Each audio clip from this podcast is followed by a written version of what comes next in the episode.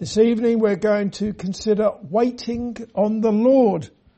Psalm 27. We started with Psalm 27 last week and we looked at the first six verses and this week, today now, we're going to look at the rest of the Psalm.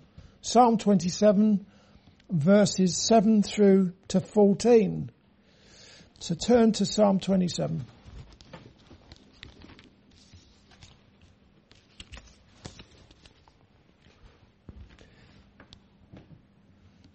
Let's have a bit of a recap before we look at those verses.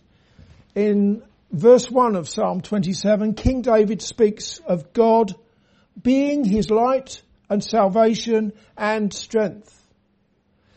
He says that he shall not be afraid of his enemies, even if they surround him. And the reason for that is because the Lord hides him in his pavilion, in his tabernacle, and sets him up upon a rock.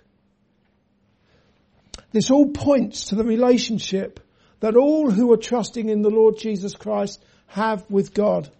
They are safe and secure forevermore in Him. He is their light, He is their salvation, He is their strength and their rock. He is their everything. I trust if you're a Christian you would wholeheartedly agree with that, that Jesus is your everything. Jesus has triumphed over sin, Satan and death on the behalf of his redeemed and he has done so in life, in death and with his resurrection from the dead. He, he has now been highly exalted and is seated at the right hand of the throne of God in the most holy place of the tabernacle, the tabernacle that is not made with hands where he ever liveth to make intercession for his people, for all those who come to God through him. None of them shall perish and he gives them everlasting life. I could have gone on and on there. It's just wonderful to think what it means to belong to Jesus. It's just so wonderful. And we do well to keep going over those glorious truths because we all forget. And I keep reading the same wonderful promises uh, in the Bible for good reason, and I trust we all do.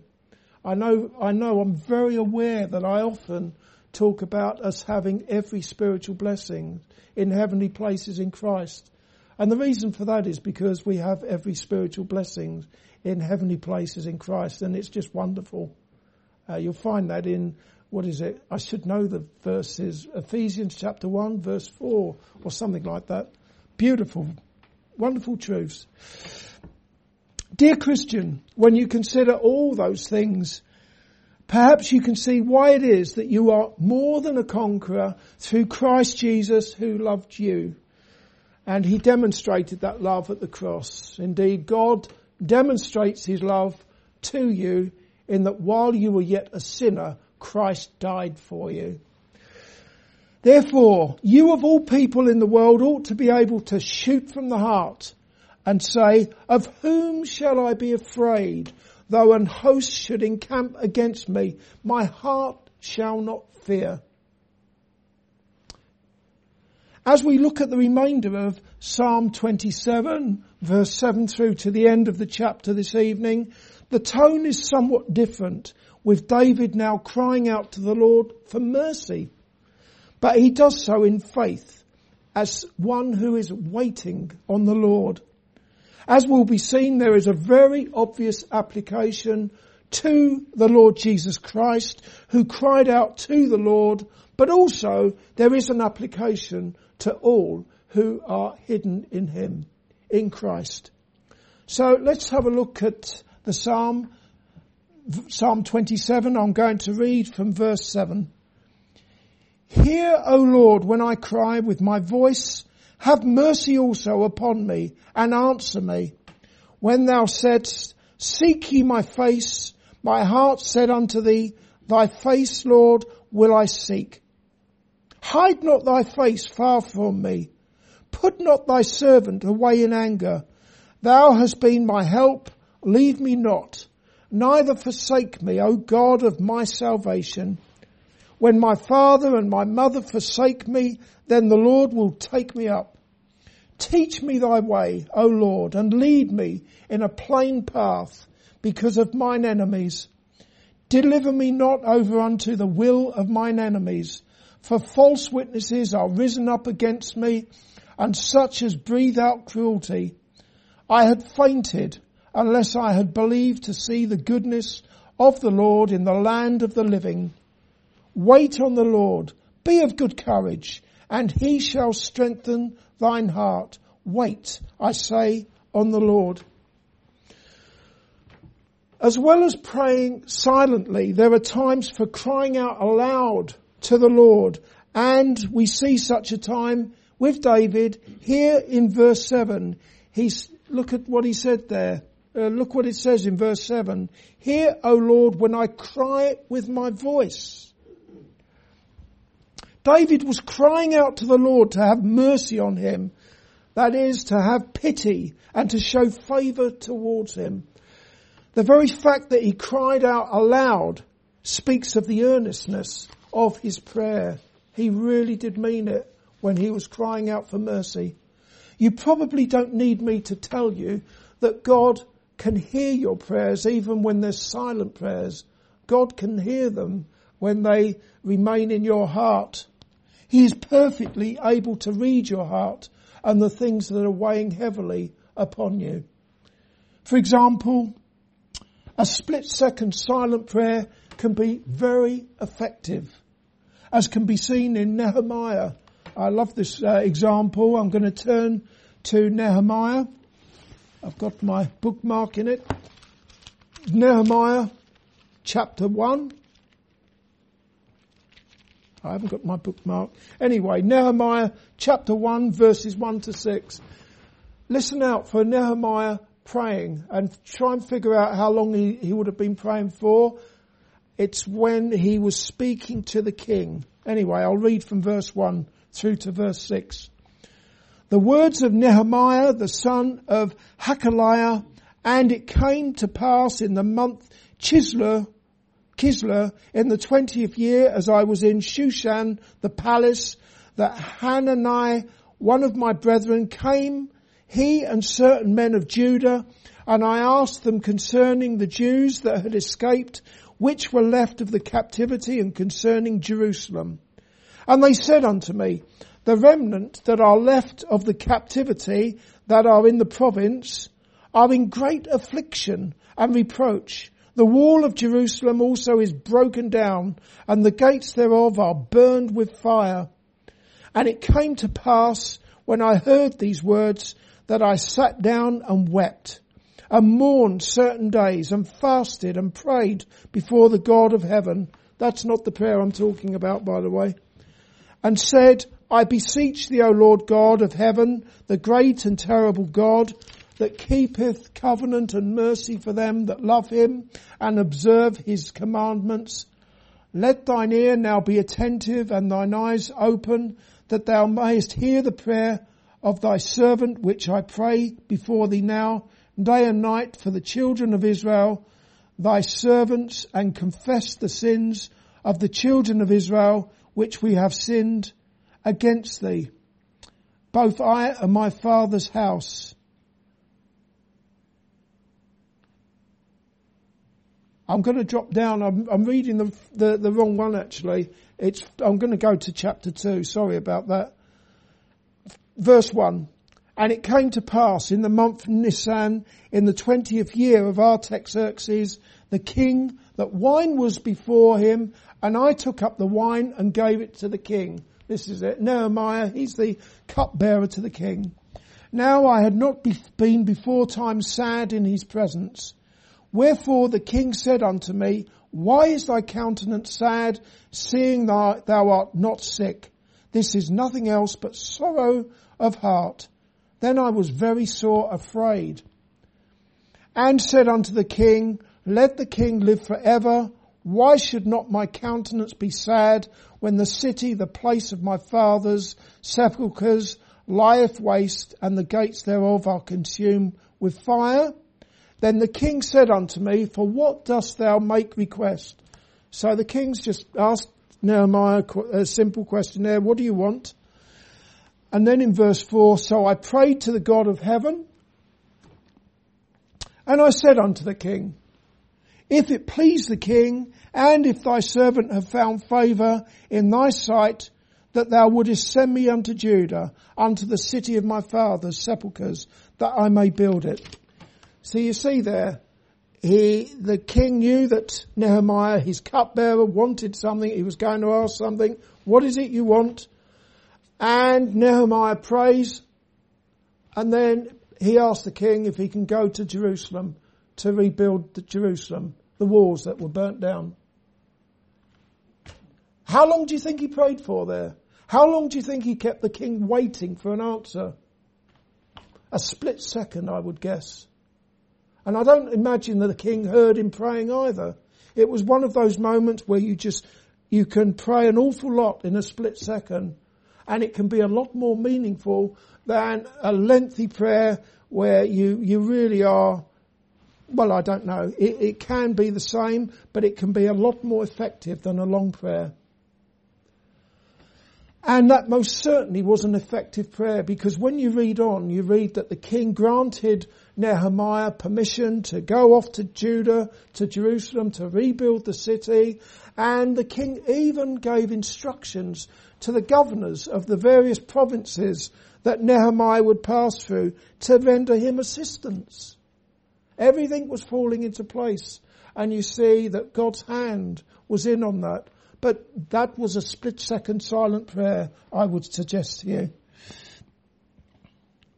Often are the times when I have prayed silently to God and I can testify that the Lord has made it abundantly clear that He has heard my silent cries, even above the din of a noisy classroom where I, as a supply teacher, had lost control of the students and they were running riot.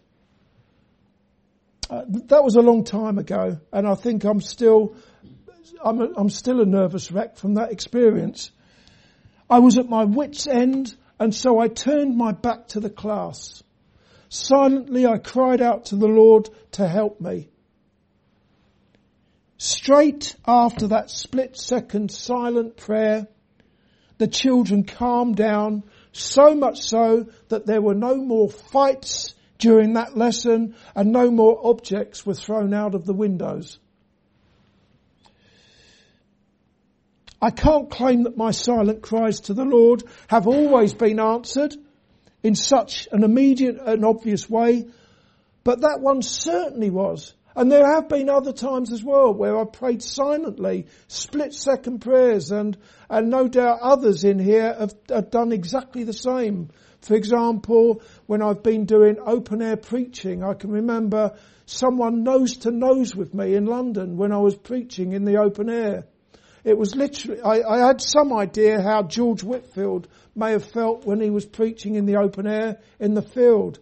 And people were in the treetops and, and um, doing various things that I won't mention now.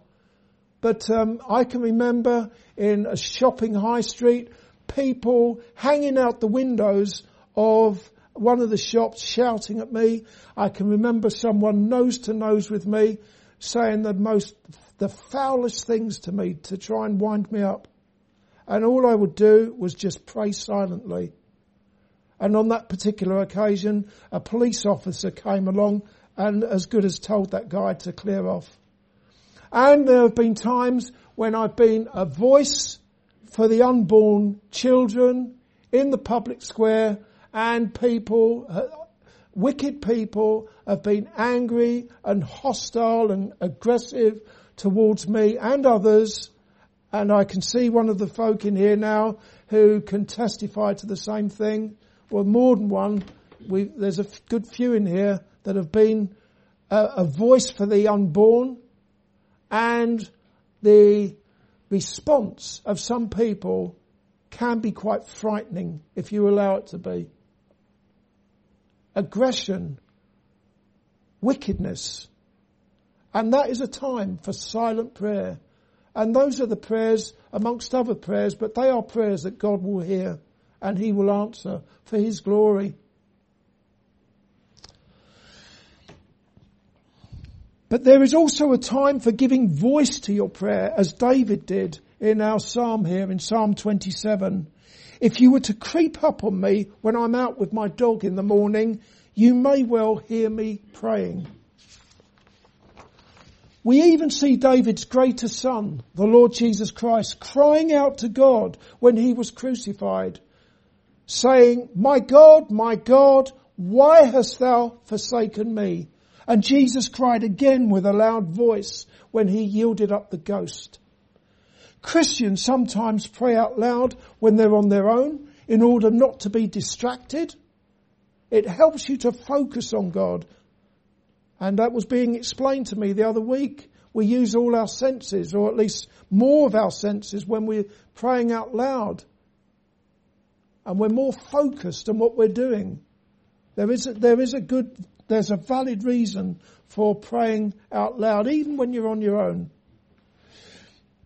However, unlike the Pharisees who loved to pray, standing in the synagogues and in the corners of the streets, that they may be seen of men. When a Christian prays out loud in prayer, in prayer meetings and the others who are present, they add their amen at the end of those prayers.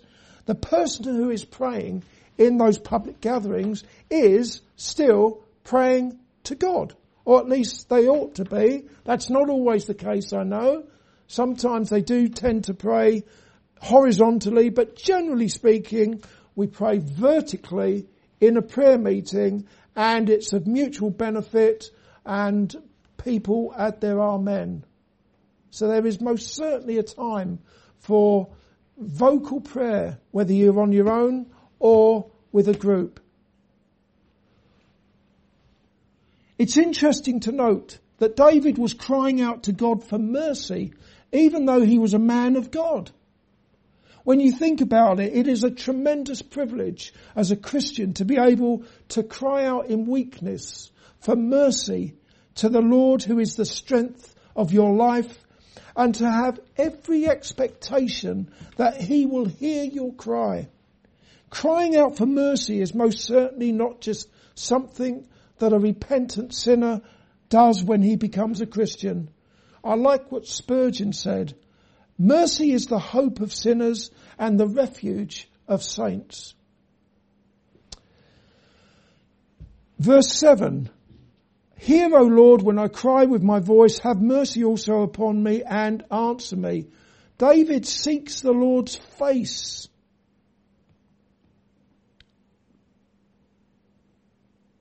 In verse 8 rather, when thou said, seek ye my face, my heart said unto me, thy face, Lord, will I seek. Who in the world would even think to seek the Lord's face other than a Christian? No one. I can't imagine why anyone else in the world would think to seek the Lord's face. And David supplies the answer to that who would seek the Lord's face? He supplies that in Psalm 24. Just have to go back a page in my Bible here. And let me just see now. I can read from verse 3 to 6 in Psalm 24. Who shall ascend into the hill of the Lord? Or who shall stand in his holy place? He that hath clean hands and a pure heart, who have not lifted up his soul unto vanity, nor sworn deceitfully, he shall receive blessings from the Lord and righteousness from the God of his salvation. This is the generation of them that seek him, that seek thy face, O Jacob. So the people who seek the face of God, they know God as their saviour, and we've, we've already seen this in verse 1. The Lord is my light and my salvation. They are people who have clean hands and a pure heart. Uh, they've been made clean by the Lord Jesus Christ because they are in Him and He has made them fit to enter into the presence of God by His finished work.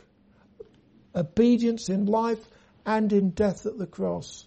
These are the people that seek the face of God. No one else is interested in doing that. People who are washed in the blood of Jesus and clothed in his righteousness.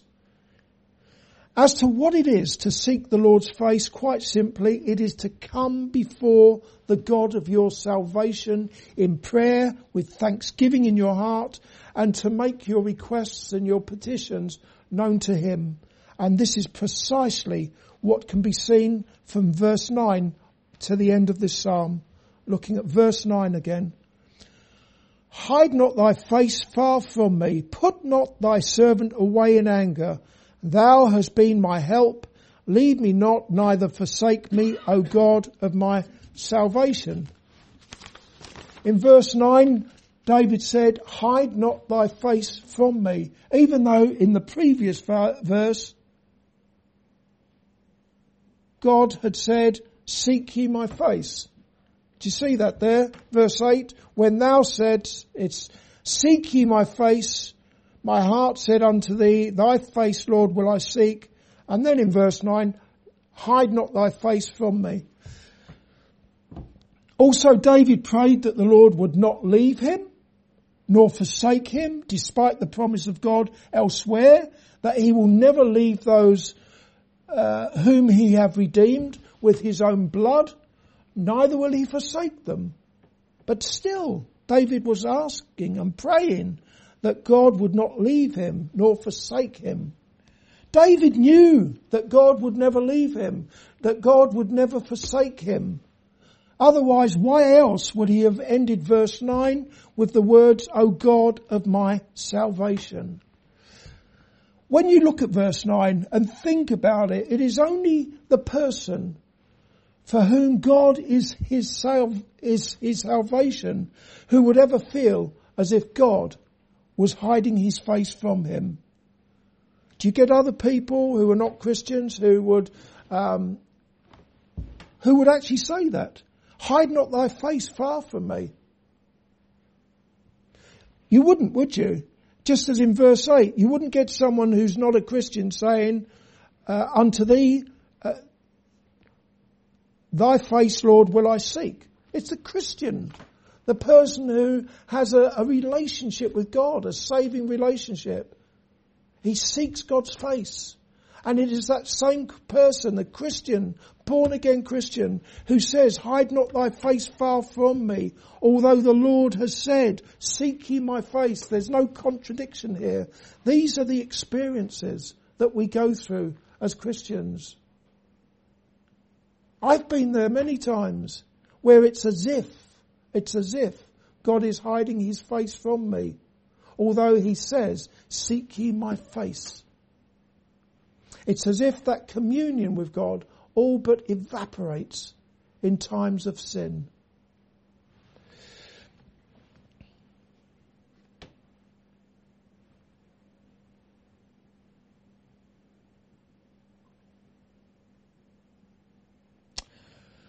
So it's the, only the man or woman with a genuine saving faith in Jesus who confesses his sins.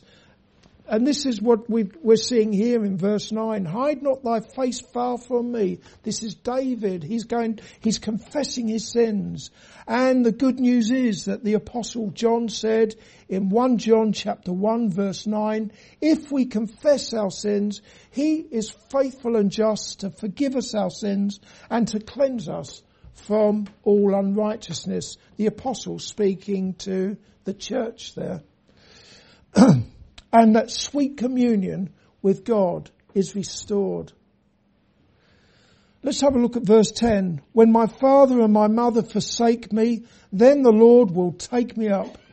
In this verse, there is confirmation that far from imagining that the Lord would forsake him forevermore, David had every confidence that the God of his salvation would bear him as if on eagle's wings, even if his nearest and dearest forsake him.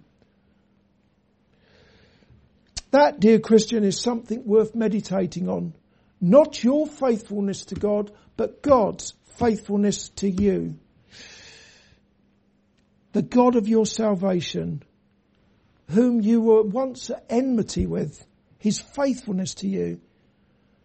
The God who drew you with loving kindness to his son, the Lord Jesus Christ. The God who sent his son into the world to lay down his life for your sins. He is a faithful God. In Proverbs chapter 18 verse 24, it is written that there is a friend that sticketh closer than a brother. I don't know about you, but for me, that friend is the God of my salvation, the Lord Jesus Christ. A friend that sticketh closer than a brother. Let's have a look at verse 11. Teach me thy way, O Lord, and lead me in a plain path because of mine enemies. In verse 11, David prays that prayer. A plain path is one that is level and is not beset with rocks that may cause you to stumble and to be uh, consumed by your enemies, destroyed by your enemies. David's plea was for the all-knowing God to direct his path so that he would not fall prey to his enemies, including sin. The biggest enemy of all, sin. As for you, dear Christian, you do well to prayerfully read the Bible, which maps out God's perfect way. It maps out the plain path. Read the Bible and be taught by the Holy Spirit, be led by your good shepherd, the Lord Jesus Christ. Be led by him in the paths of righteousness, lest you stumble into sin to the delight of a watching world and to the dishonour of the God of your salvation. Verse 12. Deliver me not over unto the will of mine enemies, for false witnesses are risen up against me, and such as breathe out cruelty. In verse 12, David's prayer to God was for him not to be delivered over to the will of his enemies. In Proverbs chapter 12 and verse 10, it is written that the tender mercies of the wicked are cruel. The tender mercies of the wicked are cruel. They have no mercy. Wicked people with wicked hearts, they have no mercy. The enemies of God do the lust of their father, the devil. As such, they have no mercy, no compassion, and David was well aware of that. For example, on one occasion when he sinned, he was given a choice of three things, one of which was to flee three months before his enemies. In response to that, David said to the prophet Gad, I am in a, I am in a great strait. Let us fall now into the hand of the Lord for his mercies are great, and let me not fall into the hand of man.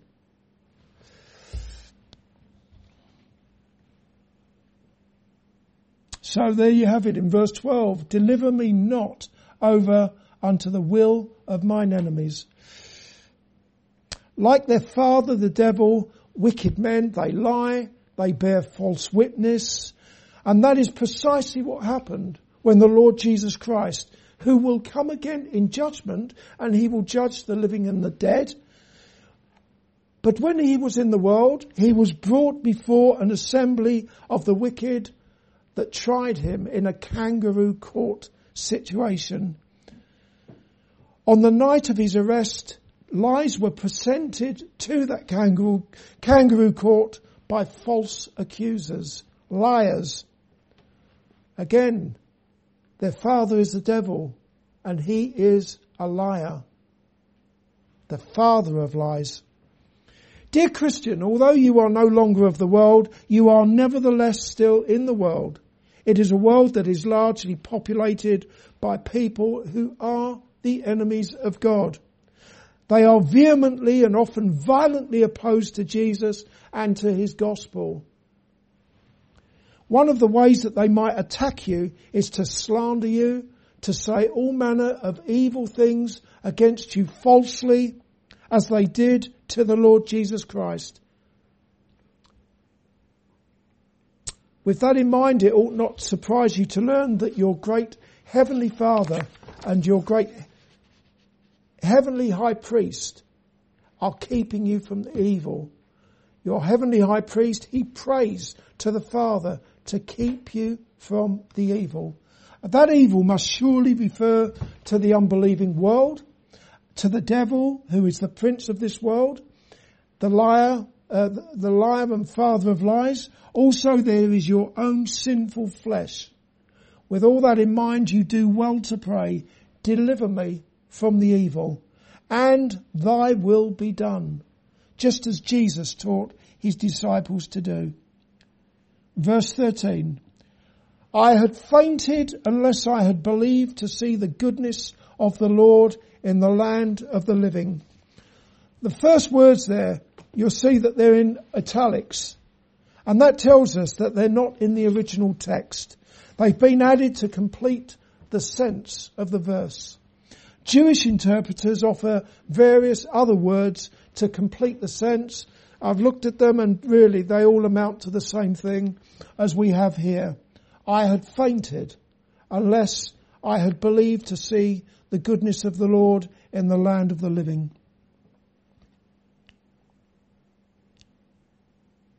We see in that verse that David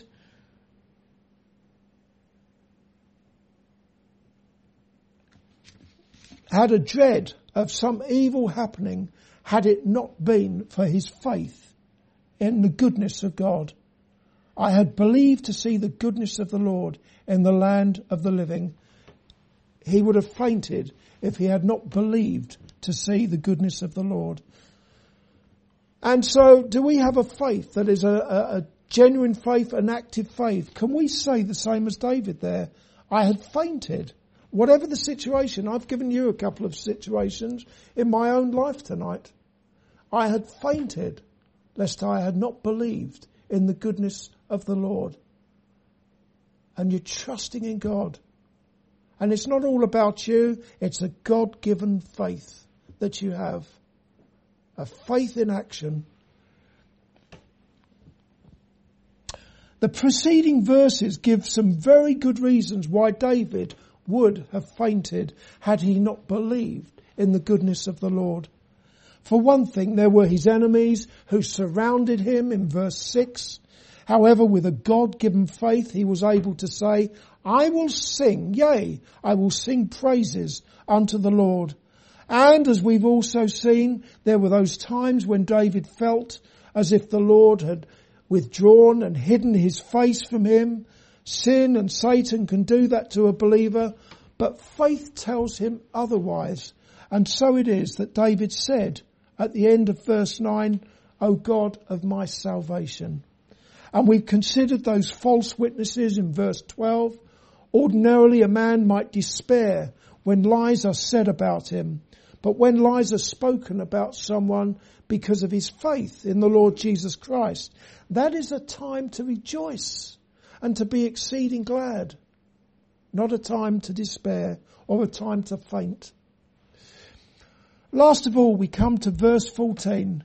Wait on the Lord, be of good courage, and he shall strengthen thine heart. Wait, I say, on the Lord. In this verse, David is speaking to his own soul, as he did in Psalm 103 verse 1, when he said, Bless the Lord, O my soul, and all that is in me. Bless his holy name. David speaking to himself in Psalm 103, and this is precisely what he's doing in verse 14. Even though David was talking to himself, I feel sure that he wouldn't mind if we see how we might benefit from what he said to himself in verse 14. Waiting on the Lord, it carries the meaning of patiently waiting for the Lord, confidently expecting Him and gladly serving Him in the meantime. David says to himself, be of good courage and he shall strengthen thine heart. Whilst you are waiting on the Lord to deliver you from your enemies, again, the biggest enemy of all, sin, Whilst you're waiting, you do well to say to yourself, be of good courage, and he shall strengthen thine heart. If you're a Christian, you need a tremendous amount of courage when you consider the world that you live in that is violently opposed to the only true God and to all who confess him and live born again lives for his glory. If you're hiding your light under a bushel, there's nothing really to, to, to, to, to fear. It's when you are living for Jesus. You say, be of good courage and he shall strengthen thine heart.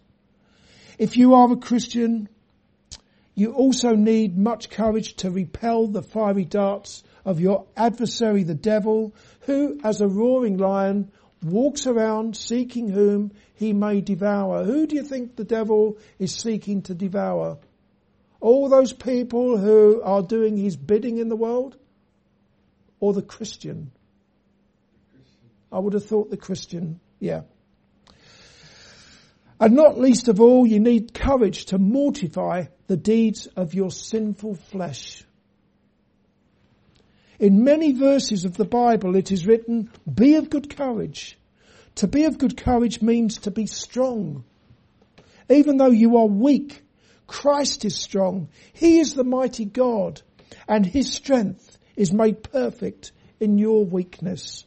If you want an example of that divine strength, just read about Stephen in Acts of the Apostles and his powerful preaching to a hostile Jewish audience. I'll just read the last seven verses of Acts chapter 7.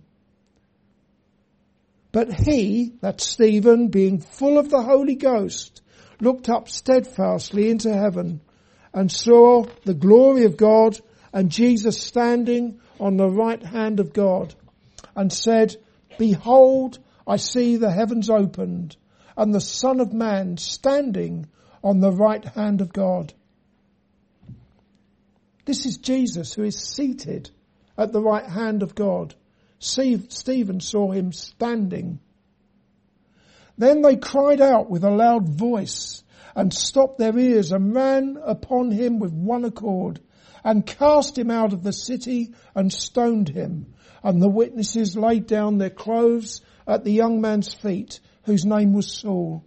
And they stoned Stephen, calling upon God and saying, Lord Jesus, receive my spirit. And he kneeled down and cried with a loud voice, Lord, lay not this sin to their charge. And when he had said this, he fell asleep. That courage, that strength to endure suffering and even death reached him from God. God who shall strengthen the heart of his loved ones even in times of adversity and even when they're being martyred for the name of Jesus. As if to emphasize what he is saying, David finishes Psalm 27 by repeating himself and saying, wait, I say, on the Lord. And what a most appropriate way of signing off that is. Having started the psalm with the words in verse one there, the Lord is my light and my salvation. Whom shall I fear? The Lord is thy strength of my life. Of whom shall I be afraid? And then drop down to verse 14. Wait on the Lord, be of good courage, and he shall strengthen thine heart. Wait, I say, on the Lord. Dear Christian, is this the kind of life that you are living? One in which by faith you seek the face of your great God and Saviour Jesus Christ as you joyfully do His good pleasure and as you face whatever trials befall you in, and you do so in His strength. Uh, and in the meantime, are you looking for that blessed hope and the glorious appearing of the great God and Saviour, Jesus Christ, who loved you and who gave himself for you at the cross, where he carried away your sins? Amen.